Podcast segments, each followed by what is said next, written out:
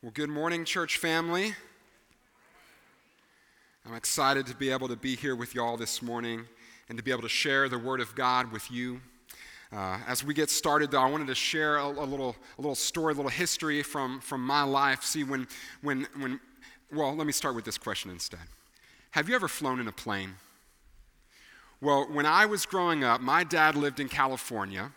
And so my brother and I, we would take a trip every year to go out there and see him because we were, we were raised here in Tennessee. And so what that meant was we'd be those two boys traveling unattended, alone, across country on planes. And so back in the day, this was a really cool thing. You know, you'd get moved to the front of the plane I think this was before like tens of thousands of dollars, you know, is the cost of like first class and stuff. But you get you get moved to the front of the plane, you know, you get to meet the captain on each of them, and they'd give you like these this little pin, these golden shiny wings. Then it became a sticker. Now I don't even know if they do it. But you know, as boys, there would be one thing we would fight over every single time the window seat. Yeah, the window seat. And that's how you knew we were kids, because nowadays, let's be real, we're fighting over the aisle seat. That's right. All of a sudden, you get on a plane, and then all of a sudden, the knee starts to act up a little bit, and you got to have that extra space, you know? Well, as kids, we fought over the window seat. And, and, and my, my, my favorite thing to do is we would be flying, is, is that moment right after takeoff when you could look out the window and you would see as the cars and the buildings and the stuff would just get smaller and smaller and smaller. And there'd be that moment when, it, when you reach the right altitude, when all the cars looked like they were just traveling in a little bit of a row there, like some kind of super expensive miniature train set. You know what I'm talking about? For those of you who have flown. And there'd be that, that moment where the, the little homes with their little blue rectangles told you they were living it up with a pool. And right about then, this little boy's imagination would kick in, and I'd start to daydream and picture myself as if I was in that car or I lived in that house. And you know, something happened to me at an early age because of my overactive imagination. From an early age in that plane, I began to get a taste of a bigger picture. as I began to imagine being one of those people, see, each of those cars represented, even to me at the age of like eight, real people. And I would imagine what it'd be like to, to be driving in their car totally unaware of the plane of people flying above them. And suddenly I was struck at eight by how vast the world was and how small I was in comparison to everything else. In today's message, in our passage right here, we're going to be we're going to be seeing something that Jesus reveals, a bigger picture, a perspective shift, the big picture of our role in the kingdom. If you do me a favor, turn in your Bibles to Matthew chapter 28. And as you're turning there, I just want to set up the context here.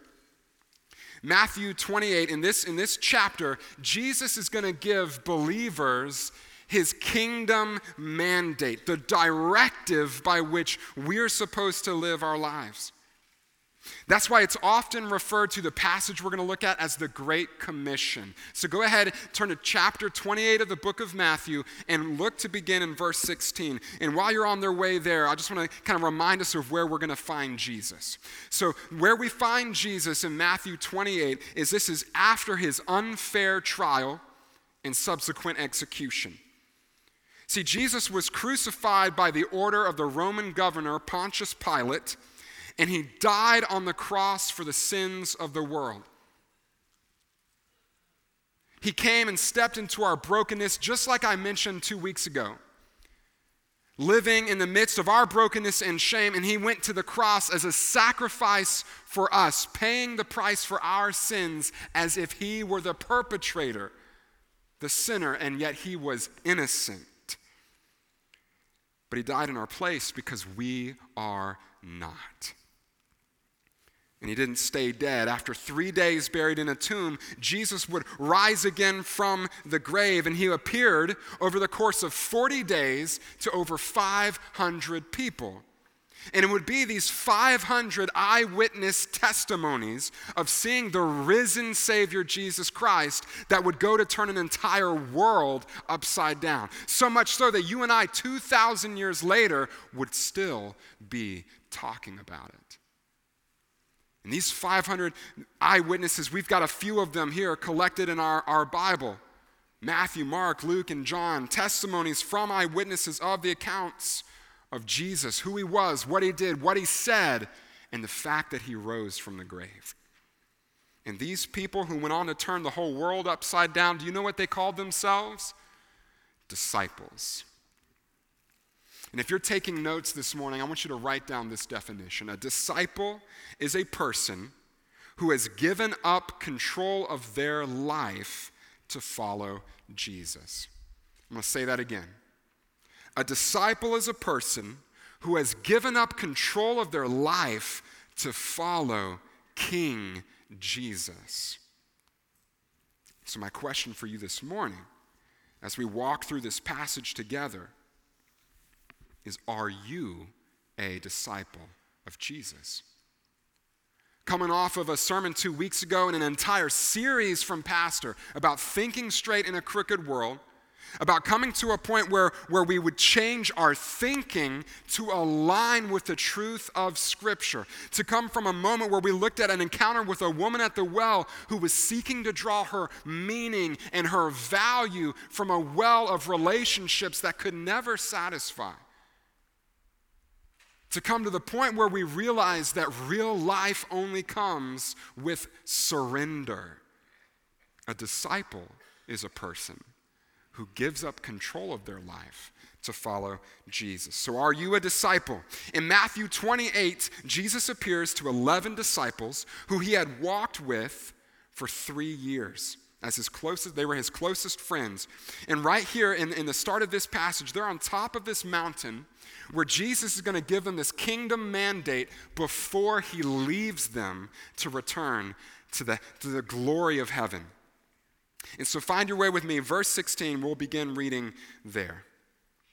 Now the 11 disciples went to Galilee to the mountain to which Jesus had directed them. And when they saw him, they worshiped him, but some doubted. And then Jesus came, and he said to them, All authority in heaven and on earth has been given to me.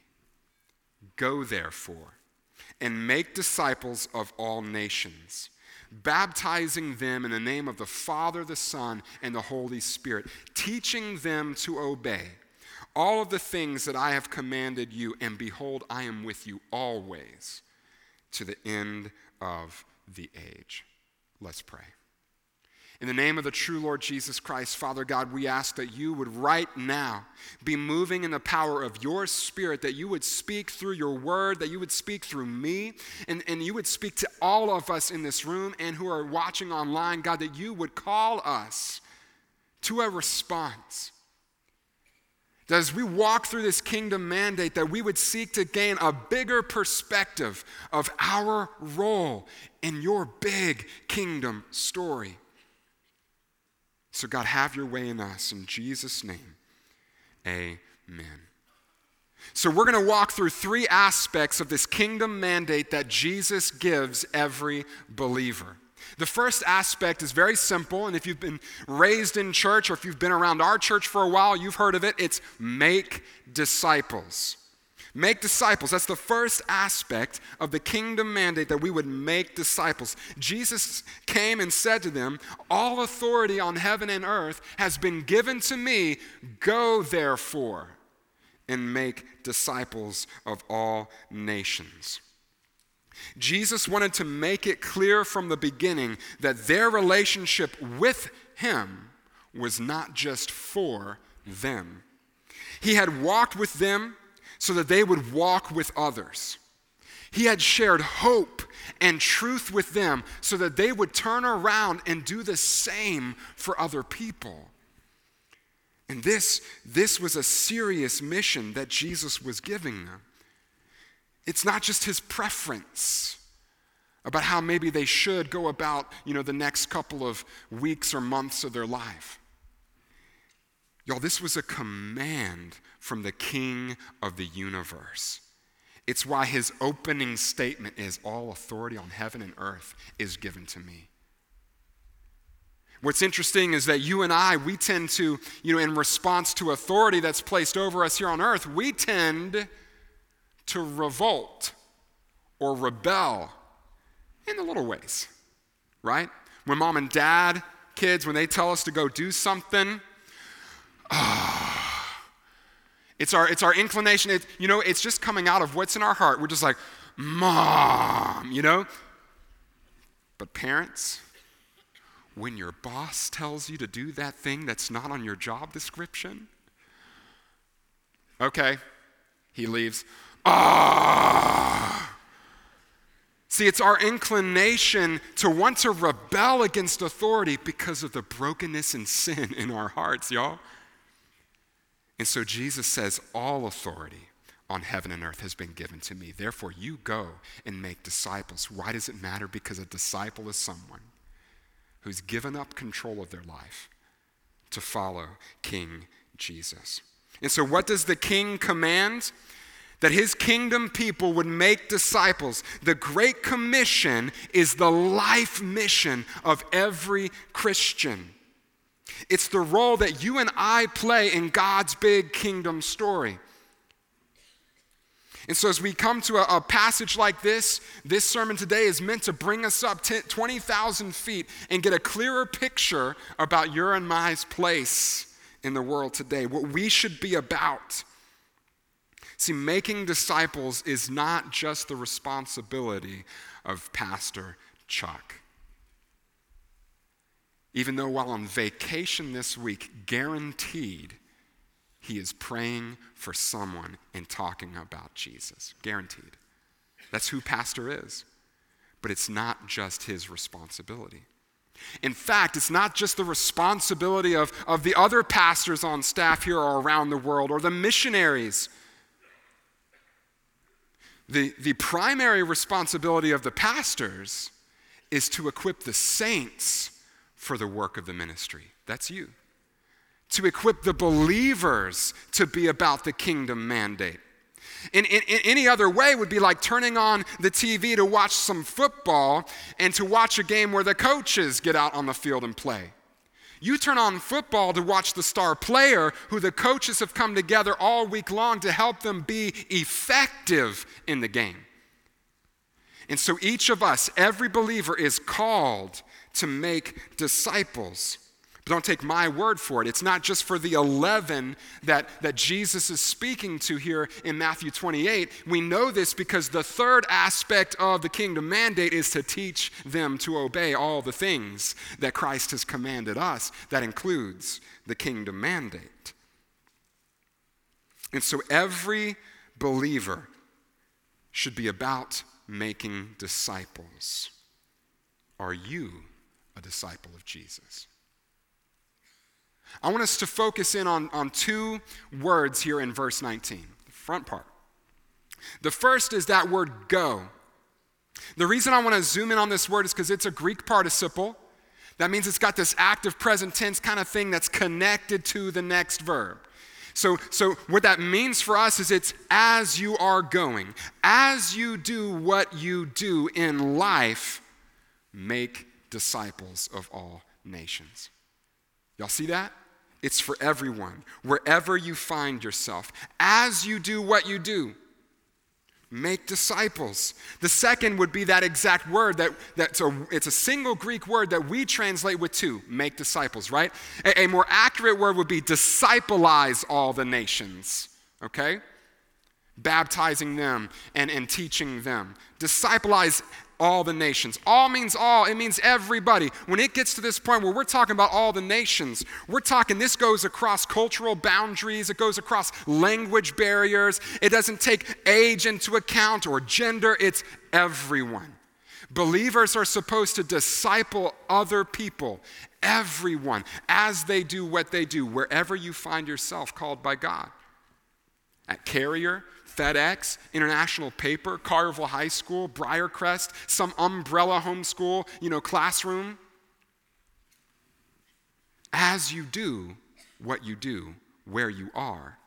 Make disciples of all nations. That means the old, the young, the co workers, the, the classmates. The very definition would mean people different than you and people across the globe who have zero access to the gospel, who've never even heard the name Jesus, but you've got eight Bibles in your home. As you do what you do, where God calls you to go, make disciples. And so we're all commanded by Jesus to do this. And what that would mean for us today is if you're a disciple of Jesus, the question you should be asking yourself is who? Who has God placed in my life that He's calling me to disciple right now?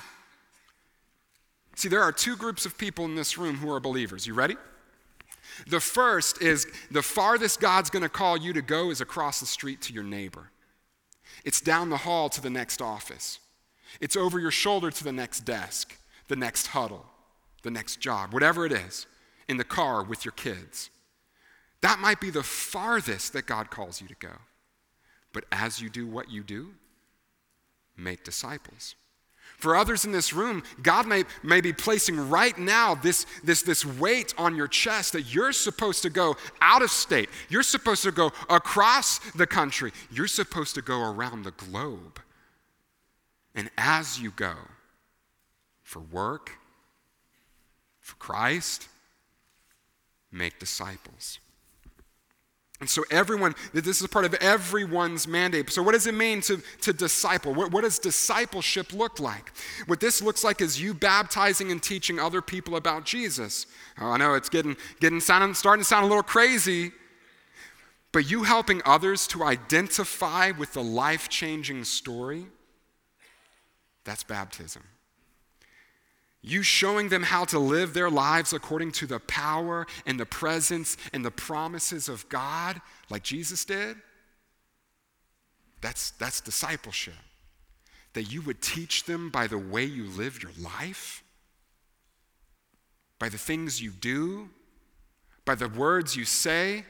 Hold up, by the things you don't do and don't say that we would teach other people about what it means to follow Jesus by what we do and say. You would teach them with your life. Here's the thing God has entrusted us with this mission, and, and it's a mission of spreading the kingdom and hope of Jesus everywhere, to everyone. And it starts with you where you are. He has entrusted you not just with His words, but with your friend's eternity. Parenting's not just about raising good kids. Most of us suck at that, you know? It's about pointing these boys and girls to follow Jesus. It's not just about making better grades or the next best play. It's about your teammate or your classmate's eternity. It's not just about getting, you know, working your way up that corporate ladder and seeking a new job with better pay at a better place. It's about your boss's eternity. That's the kingdom mandate we've been given as believers. Where you are, God is entrusting you. Don't take my word for it. The Apostle Paul, who would go on to write over half the New Testament, he wasn't on this mountaintop. Instead, when he became a believer and God called him to go, as he went, he made disciples. And he planted dozens of churches, saw thousands of people respond in faith. And you know what he said to the Corinthian believers in 2 Corinthians chapter 5? He said this All of this is from God, who through Christ reconciled us to himself and gave us the ministry of reconciliation. That is, in Christ, God was reconciling the world to himself not counting our trespasses, instead, stepping into our brokenness and dying in our place to offer us freedom when he rose from the grave. And then what does he say in verse 19 of 2 Corinthians 5? Not counting their trespasses against them and entrusting to us the message of reconciliation. I want everybody, go ahead and point at yourself for a second. Now I want you to repeat after me. I have been entrusted. You didn't know you was coming in here to talk, so let's try it again. Point at yourself. I have been entrusted with the message of reconciliation. You've been entrusted with your friend, your kid, your boss's eternity because you've been set free from a life enslaved to sin and death and brokenness. Your shame was dealt with at the cross. Any attempt to make you feel bad about what you've done and what you've done, been, what's been done to you since is the enemy trying to keep you ineffective. You've been entrusted with this message of reconciliation. Verse 20, therefore, we are ambassadors for Christ, God making his appeal through us. An ambassador is a representative of a nation that's in a foreign country. Church family, this, this moment, this world is not your home. We have a home that's coming that's eternal. While we are here, we represent Christ. And He's making His appeal to, through you to your kids, to your grandkids, to your coworkers, to your classmates. That's huge. And that's, the fir- that's just the first aspect of the kingdom mandate that we would make disciples. But the second aspect of our kingdom mandate is that we would baptize believers. Jesus doesn't stop there. Going back to Matthew 28, verse 19, he says, Go therefore and make disciples of all nations, baptizing them in the name of the Father and the Son and the Holy Spirit. The second aspect of our kingdom mandate is that we would baptize believers.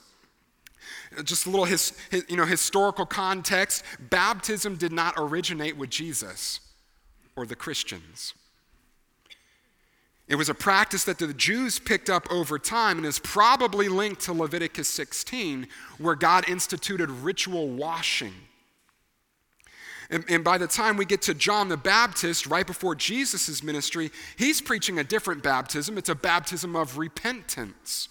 AKA, he would go out into the wilderness and he would call out truth and sin, and then people would be called to respond, and he'd baptize them as a sign or a symbol of their changed life. As they would repent of selfishness and sin, they would, have, they would experience a changed life, and he would baptize them.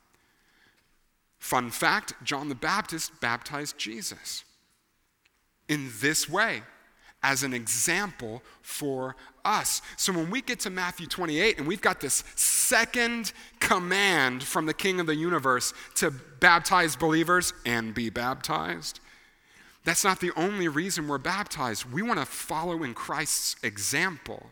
Jesus was baptized too. And so, the, the, when we get to Jesus and the disciples and the rest of the New Testament, the way Jesus and his disciples taught baptism was different from John. Christian baptism is for believers. It's something we do after we've placed faith in Jesus and decided to make him the king of our lives. It's a symbol about what has already happened inside us. And so we respond in faith and obedience and we're baptized. It's the way that we identify ourselves with Jesus and a kingdom community like this church. This, this, this is in, you know, like stark contrast to Catholicism and other certain Christian denominations that baptize babies, perhaps into their covenant community or to, to be acquitted of original sin. But every instance we find in Scripture, every moment that Jesus teaches about it, and so do the apostles, it's always after them placing faith. And that's why we, as a Baptist church, call it believers' baptism. Every time we have someone in the baptistry, it's because they've already repented of their sin and are responding in faith. And so if you're here this morning, again, don't take my word for it. When Paul taught about baptism in Romans chapter 6, verse 3, listen to him use this symbolic language. Check this out. In verse 3 of Romans 6, he says, Do you not know that all of us who have been baptized into Christ Jesus were baptized into his death? Y'all ready for the picture? We were buried, therefore, with him by baptism into death in order that, just as Christ was raised from the dead by the glory of the Father, we too might walk in newness of life. This, this symbolism, when we, get to, to, when we get baptized, it's us going public about what we believe and how we're choosing to live the rest of our lives. It's a symbol for us and the rest of the world that we were buried with Christ at his death on the cross. And we were raised to walk in total newness of life, a new creation. It's a symbol just like this wedding ring is a symbol of my commitment to love my wife, Melinda. Baptism is a symbol of our commitment to follow Jesus as a disciple. Because we're someone made new. And so, for, for those of us in this morning, what that looks like is baptism is the first act of obedience by a believer. And so, I'm sure that there's some people in here that, that you know, you've not been baptized. And you might even be a believer, and, and, but it was a decision, you know, you made at camp maybe when you were a kid or something, and, and you've just, you know, you've, you've, you've never been baptized. And maybe what the Holy Spirit's calling you to do right now is, hey, you need to follow Christ's example and obey his teaching and be baptized. For others, maybe you know you were baptized as a Catholic as a, as a baby. And that's never happened to you since you made your faith your own and placed your faith and trust in God. And God is calling you today hey, be baptized. Regardless of what that looks like, the question is have you taken that step? Have you been baptized? In a, in a, in a moment, we're going to have a time of response, and, and our, our, our team is going to be down front. And if you want to get the ball rolling on that because you're ready to follow in obedience to, to Christ's example, just come down and talk to one of them. And we, we can get that set up. Man, we could do that next week. Be awesome. Are you a disciple of Jesus? Someone who has given up control of your life to follow him. So that's our, our second aspect of the kingdom mandate that we would baptize be, you know, believers. How does that function as we go and do what we do and make disciples? It looks simply like this. It's not just sharing one verse with one person one time. It's not just about, you know, praying for one person in that moment or, or even just inviting them to church one moment. The idea of baptizing the believers is that you would walk with them and you would point them, you would come alongside them, point them to their next steps, make, help them become a part of a community of believers where they can grow. That's why Jesus doesn't just say, hey, make disciples. He says, bring them along, baptize them in the name of the Father, the Son, and the Holy Spirit. You see the weight of it? It's important. And so the, the, the two aspects we've looked at so far are make disciples baptize believers. The third aspect of, the, of our kingdom mission is that we would teach them to obey. Look, look back and we'll, we'll, we'll, pick up again in verse 19, but I want you to see how this comes out. So Jesus says, Go therefore and make disciples of all nations, baptizing them in the name of the Father, the Son, and the Holy Spirit, teaching them to observe all that I have commanded you. You know, even as kids, if you grew up in church, you probably memorized verse 19. I'm willing to bet. Great Commission. So we're supposed to make disciples and baptize people, right? But so often we stop at that, at that, that point and we fail to continue going with the third aspect of our kingdom mandate that we wouldn't just leave them high and dry, that we would teach them to obey all the things that Christ has commanded us. It's the difference. It's, you can see it so clearly from a person who calls himself a believer who lives like the rest of the world. They, they made a decision one time or even maybe for a season of life. but they're not walking in obedience to Christ.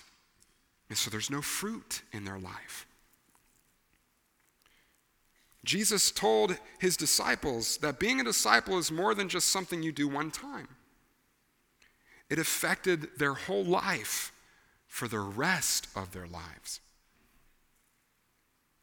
Remember, a disciple is a person who's given up control of their life to follow Jesus. The Bible is literally filled with, with Jesus' commands about how we should, should seek to love and live in a world that's broken and filled with sin. How we should point others to Him. It's filled with these things. And these men on the top of this mountain that he's talking to, man, they've walked with Jesus for three whole years. They know what he teaches, they've watched how he's lived, how he talks to people, his attitude in response to pressure and a torturous death. They've, they've seen how he's loved the unlovable, how he's moved through the crowds to the unforgivable, and he's brought people into the kingdom. Church family, this is why we gather to listen to the word of God preached, that we would know what Jesus teaches. They got to experience that for three years with Jesus firsthand. You and I, we have the Word of God that has been given to us. And we're called to obey and read and learn and know what He says so that we can know what to do as we go about our daily lives. As we do what we've been called to do, that we would know what to do, how to think, what to say. And so, what we want to know is, is what He desires from each of us. If we want to live the way Jesus did, then we need to, to be renewed in our minds and transformed in our lives. And the way that happens is through a steady intake of God's Word. There's some of you here today who, who are believers. And you've been, a, you know, you, you made a decision, you maybe prayed a prayer, maybe you've even been baptized. And if you could be honest with yourself, just you and God right now, you, you might be able to say, you know, but I feel farther from God than I've ever felt before. And my question to you would just be this Are you reading and obeying His words? Or was there something that happened or maybe something you've been running from for too long. And now it's left you feeling distant. Y'all, God's not distant from you. He promised to never leave us or forsake us. That feeling that you have of distance from God is always sin. But Jesus Christ came to this earth to, to, to step into our place, to pay the price so we could be set free. It's the enemy that seeks to trap us in guilt and shame. It's the Holy Spirit that calls us to repent and experience life. And so maybe you're here this morning, and as I'm talking about this idea of, of, of obeying what Christ has commanded us, maybe the reason you feel distant is because you knew there was something the Holy Spirit called you to do or not to do, and you ignored Him. And now, years later, you still feel empty because you've not been pulling from the fountain of living water. And so maybe God's calling you today to repent of whatever that was and obey Him. Follow through on whatever it is that He's calling you to do. Regardless, are you reading and obeying His words? Because if we're going to have renewed minds and a transformed life, we need a steady intake. Here's why we each take in so many messages every day. Every day. And so often, though, our week is filled with all of these messages that are just straight garbage. They're trash. And then we come to church for an hour and a half and, you know, to, to learn more about Christ, and we think that that is going to effectuate change.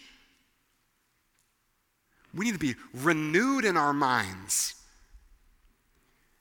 Let, let me ask you this Is one and a half hours a, a week for Christ, does, is, is that right? Maybe the better question is is it even effective? I don't know. I think the clear teaching of Scripture is that it's not. I think the clear sense of your life is that it's not. And so God is calling us to obey Him. We all need to take that time to step into that bigger picture, to, to have that perspective shift in our life about how we can seek to live out what God has called us to do, where He's called us to do it. So, when are you getting alone with God? When are you asking Him to speak truth into your life? Beyond just a Sunday morning. Oftentimes, this looks like on our own getting into the Word of God. It's been called a quiet time. Some people call it a devotion. When are you seeking to meet with God and hear Him speak to you? If you're going to kids' camp or student camp this next week, guys, y'all got a week. Y'all got a week where you can just get away from the distractions and pursue what the Holy Spirit would call you to do. Don't waste it. Put the phone down long enough to hear what He would say. For those of you who will remain here, what is God calling? Are you getting into the Word? How are you, you know, encouraging other believers? Where, where, are you getting around with other believers so that you can grow? At our church, we've got connect groups that meet on Sunday mornings before the worship service. We've got equip classes that, that occur on most Wednesday nights that are about to start back up in July with a huge season push come August.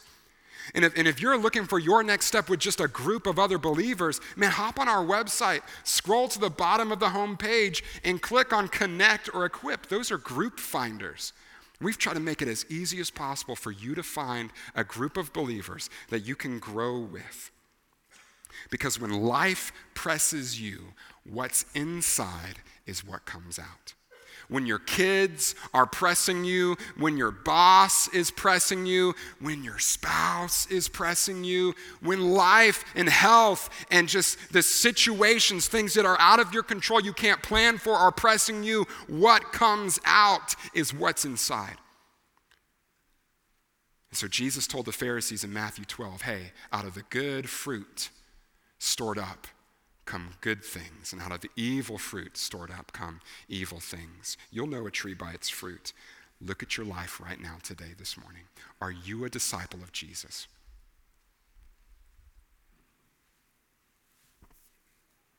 I'm going to ask our, our teams to come up, our worship team to join me on stage, and our, and our staff to come down front.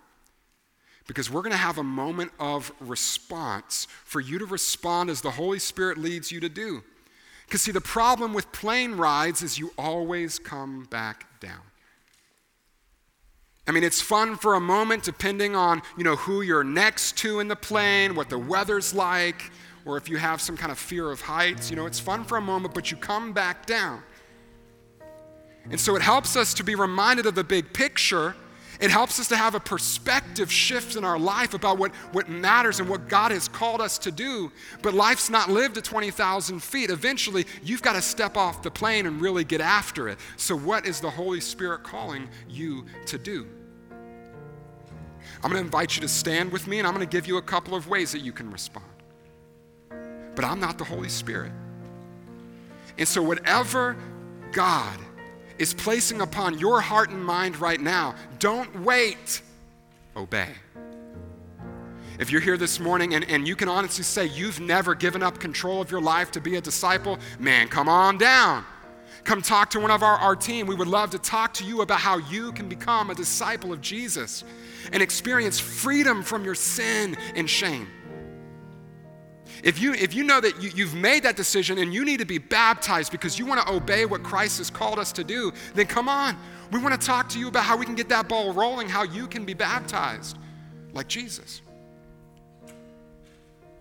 If God is putting it on your heart to, to become a part of a church or a group where you can get around other believers and get serious, maybe for the first time in your life, about following Jesus, come on down. But whatever God is calling you to do, whenever the Word of God is preached, we respond. Let me pray, and then we'll respond as the Lord leads. Father God, move in power. Holy Spirit, take control of lives today. Call to mind sin that we need to, we need to ask forgiveness for.